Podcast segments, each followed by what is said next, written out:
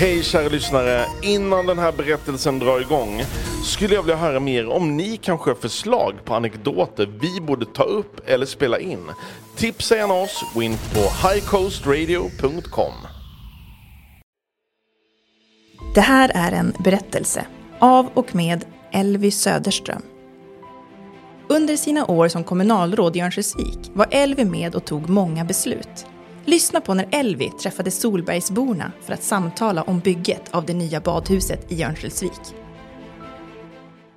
Jag var inbjuden till Solberg för att informera om den kommande skattereformen. Och eh, när jag kom till lokalen där det var mycket folk, gott humör, en man med dragspel satt och spelade och sjöng. Och eh, så skulle jag till att börja och prata. Men så tänkte jag, måste nog ta och föregripa kritiken. För på Ordstidningens första sida så stod det Örnsköldsviks kommun ska bygga ett äventyrsbad.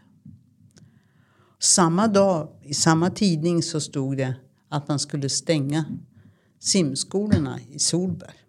Eller simskolan i Solberg. Och då sa jag, hur tycker ni att vi sköter oss egentligen? Vi ska bygga ett bad för miljoner samtidigt som man inte har råd att ha en simskola i Solberg. Då är det en man som reser sig upp och säger bygg badhusen är att jag har bonbona där. Och vad det gäller bada borta på stranden så är det så tvärljuft så de måste kunna simma innan de går dit och badar. Men då är det en kvinna som säger, men ursäkta men nog skulle de ha haft något bra ställe där de fick blötse på sommaren för det är ju mycket barn och ungdom hemma då. Vi kanske ska höra om de får simma där i dammen. Då var det en man som hade en fiskdamm i byn.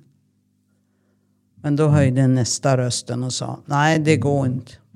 För äsch det blir en varmvattensommar. Då är det så att han ska he dit yngla. Och då luktar unga strömmingen när man nybadar. en annan gång när jag var i Solberg så sa de Har ni tänkt ta död på landsbygden? Nej, har inga planer på det. Det blir mitt svar naturligtvis. Jo, jag har hört att ni ska dra in gulbussen på lördagar. Och äsch ni drar in gulbussen då får vi ingen lördagsblad. Då var det en man som reste sig upp och tittade runt om i lokalen. Och det var han som hade kört bussen i många år.